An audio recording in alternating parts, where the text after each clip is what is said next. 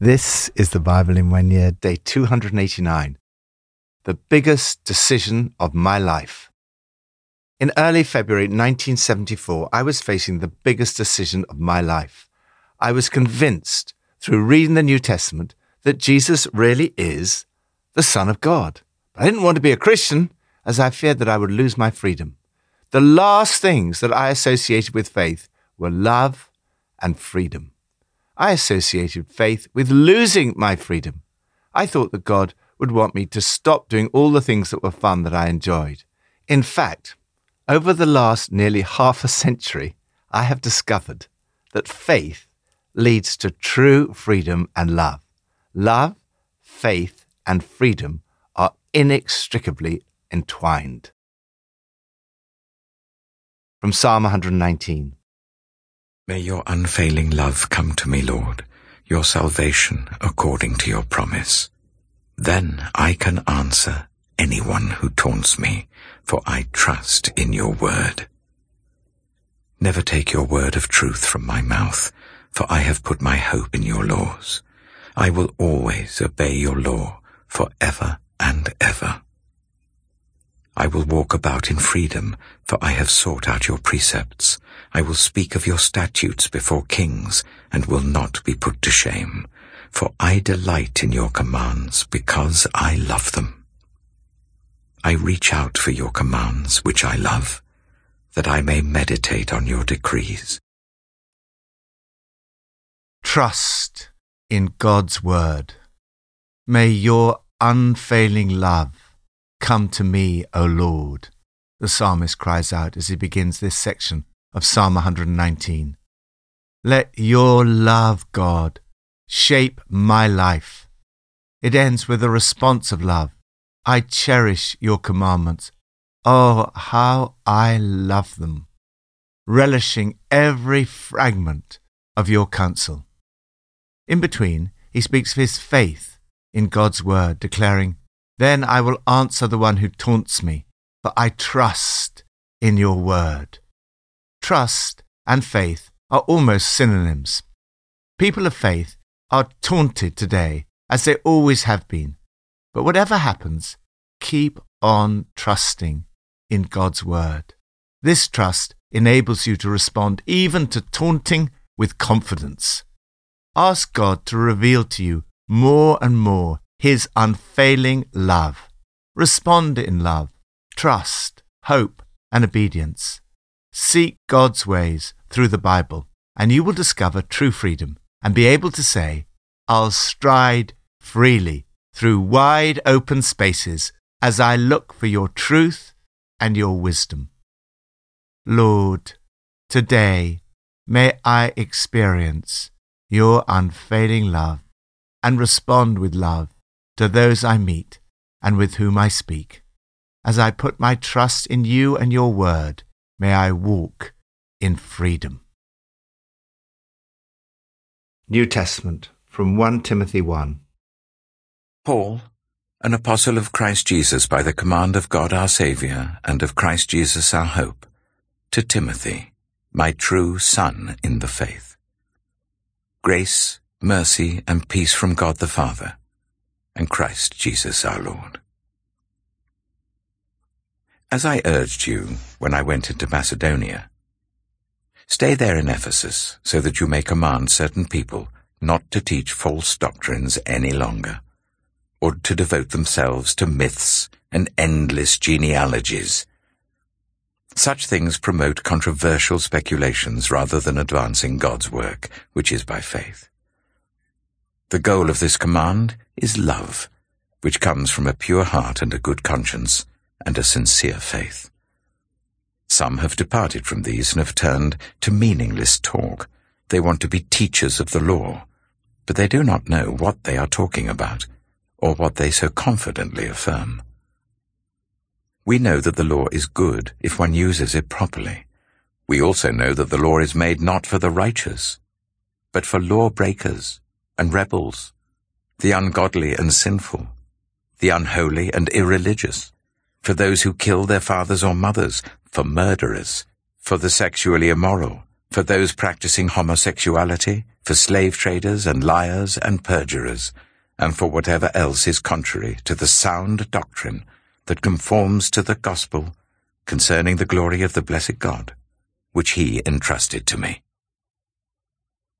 I thank Christ Jesus our Lord, who has given me strength, that he considered me trustworthy, appointing me to his service. Even though I was once a blasphemer, and a persecutor, and a violent man, I was shown mercy because I acted in ignorance and unbelief. The grace of our Lord was poured out on me abundantly, along with the faith and love that are in Christ Jesus. Here is a trustworthy saying that deserves full acceptance. Christ Jesus came into the world to save sinners, of whom I am the worst. But for that very reason I was shown mercy, so that in me, the worst of sinners, Christ Jesus might display his immense patience as an example for those who would believe in him and receive eternal life. Now to the King eternal, immortal, invisible, the only God, be honor and glory for ever and ever. Amen. Timothy, my son, I am giving you this command in keeping with the prophecies once made about you, so that by recalling them you may fight the battle well, holding on to faith and a good conscience, which some have rejected, and so have suffered shipwreck with regard to the faith. Among them are Hymenaeus and Alexander, whom I have handed over to Satan, to be taught not to blaspheme. Hold on to your sincere faith.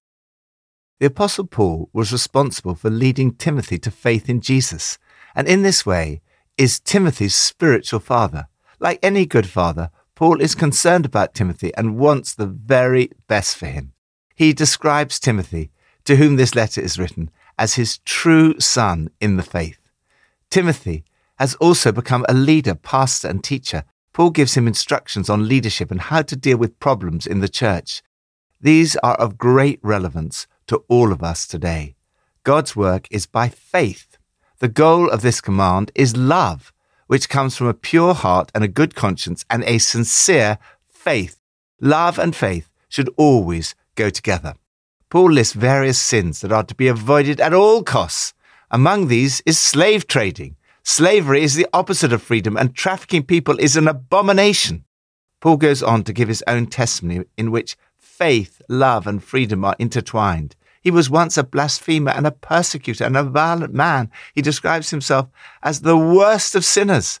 I find it fascinating to see the progression in the way in which the Apostle Paul describes himself.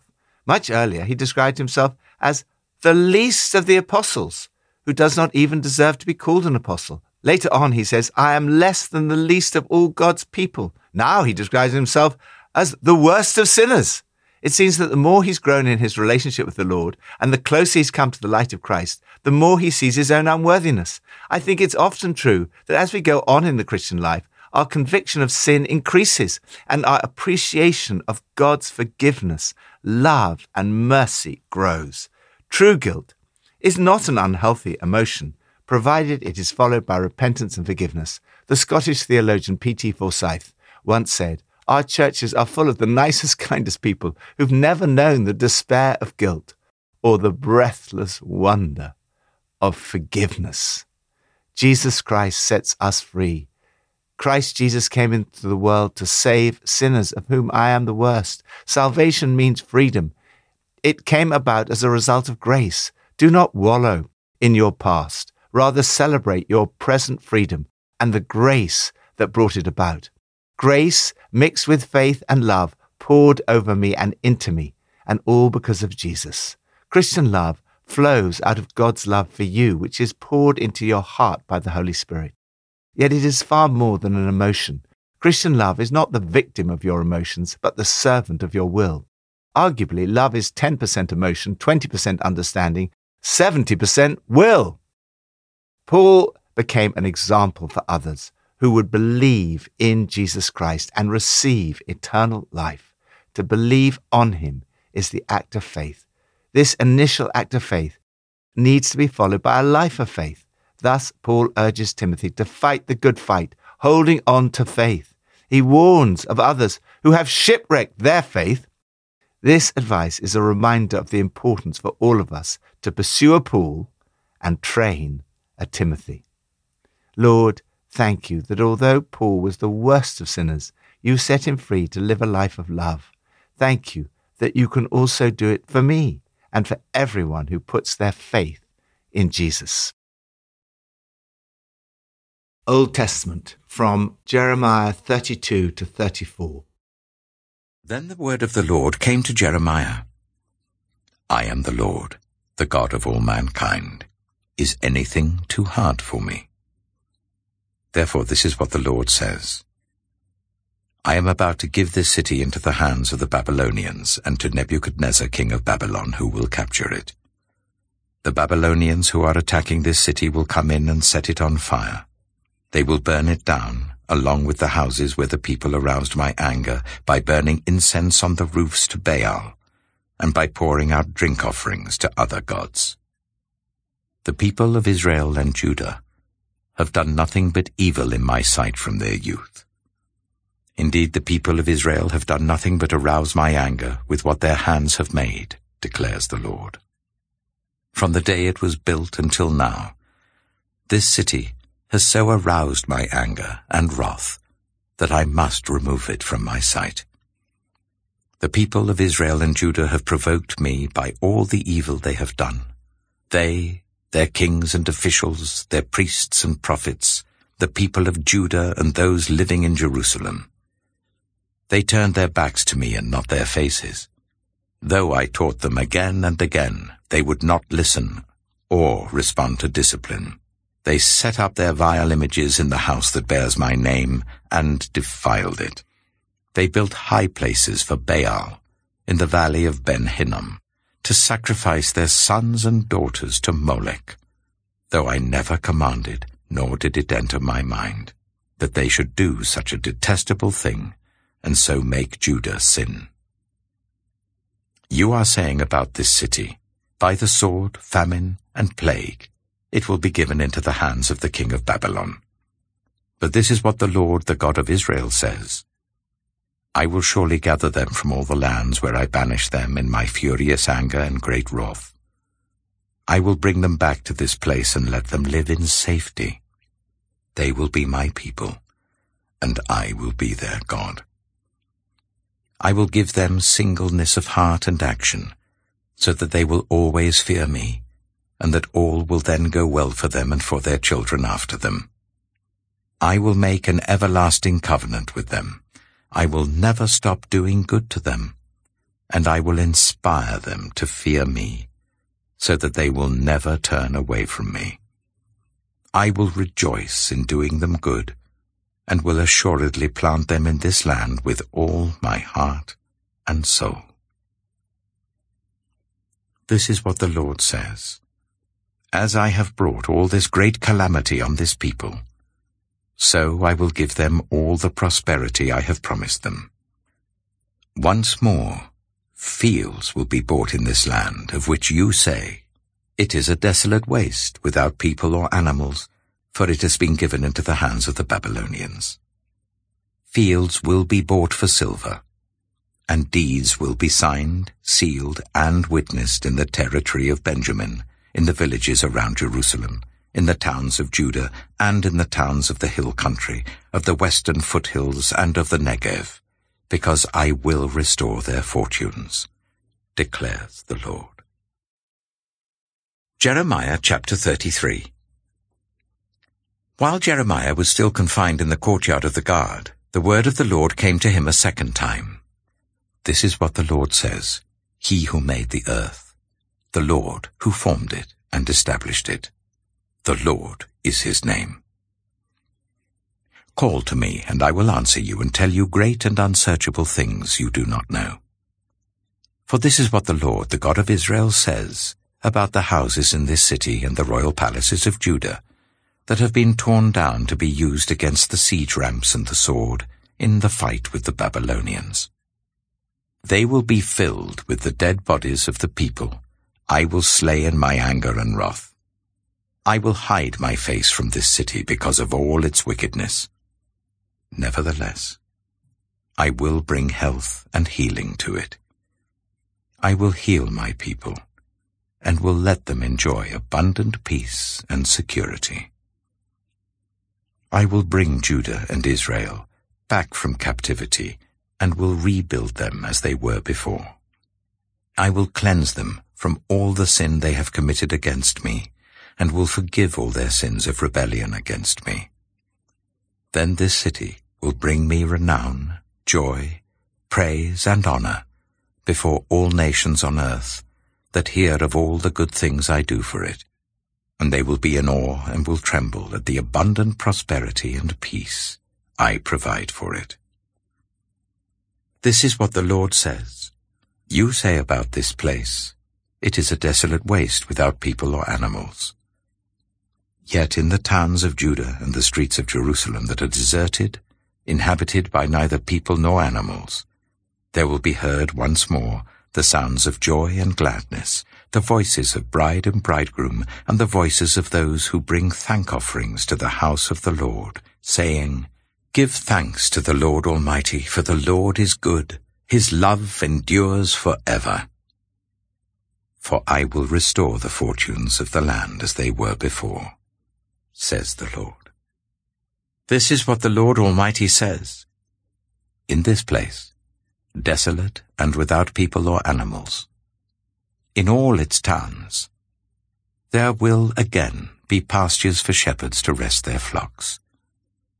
In the towns of the hill country of the western foothills, and of the Negev in the territory of Benjamin, in the villages around Jerusalem, and in the towns of Judah, flocks will again pass under the hand of the one who counts them, says the Lord. The days are coming, declares the Lord, when I will fulfill the good promise I made to the people of Israel and Judah. In those days and at that time, I will make a righteous branch sprout from David's line. He will do what is just and right in the land. In those days Judah will be saved and Jerusalem will live in safety. This is the name by which it will be called, the Lord our righteous Saviour. For this is what the Lord says, David will never fail to have a man to sit on the throne of Israel, nor will the Levitical priests ever fail to have a man to stand before me continually, to offer burnt offerings, to burn grain offerings, and to present sacrifices. The word of the Lord came to Jeremiah. This is what the Lord says. If you can break my covenant with the day and my covenant with the night, so that day and night no longer come at their appointed time, then my covenant with David my servant and my covenant with the Levites who are priests ministering before me can be broken, and David will no longer have a descendant to reign on his throne. And I will make the descendants of David my servant, and the Levites who minister before me, as countless as the stars in the sky, and as measureless as the sand on the seashore. The word of the Lord came to Jeremiah. Have you not noticed that these people are saying, The Lord has rejected the two kingdoms he chose. So they despise my people and no longer regard them as a nation. This is what the Lord says. If I have not made my covenant with day and night, and established the laws of heaven and earth, then I will reject the descendants of Jacob and David my servant, and will not choose one of his sons to rule over the descendants of Abraham, Isaac, and Jacob. For I will restore their fortunes, and have compassion on them. Jeremiah chapter 34 While Nebuchadnezzar king of Babylon and all his army and all the kingdoms and peoples in the empire he ruled were fighting against Jerusalem and all its surrounding towns. This word came to Jeremiah from the Lord. This is what the Lord, the God of Israel, says. Go to Zedekiah, king of Judah, and tell him, This is what the Lord says. I am about to give this city into the hands of the king of Babylon, and he will burn it down.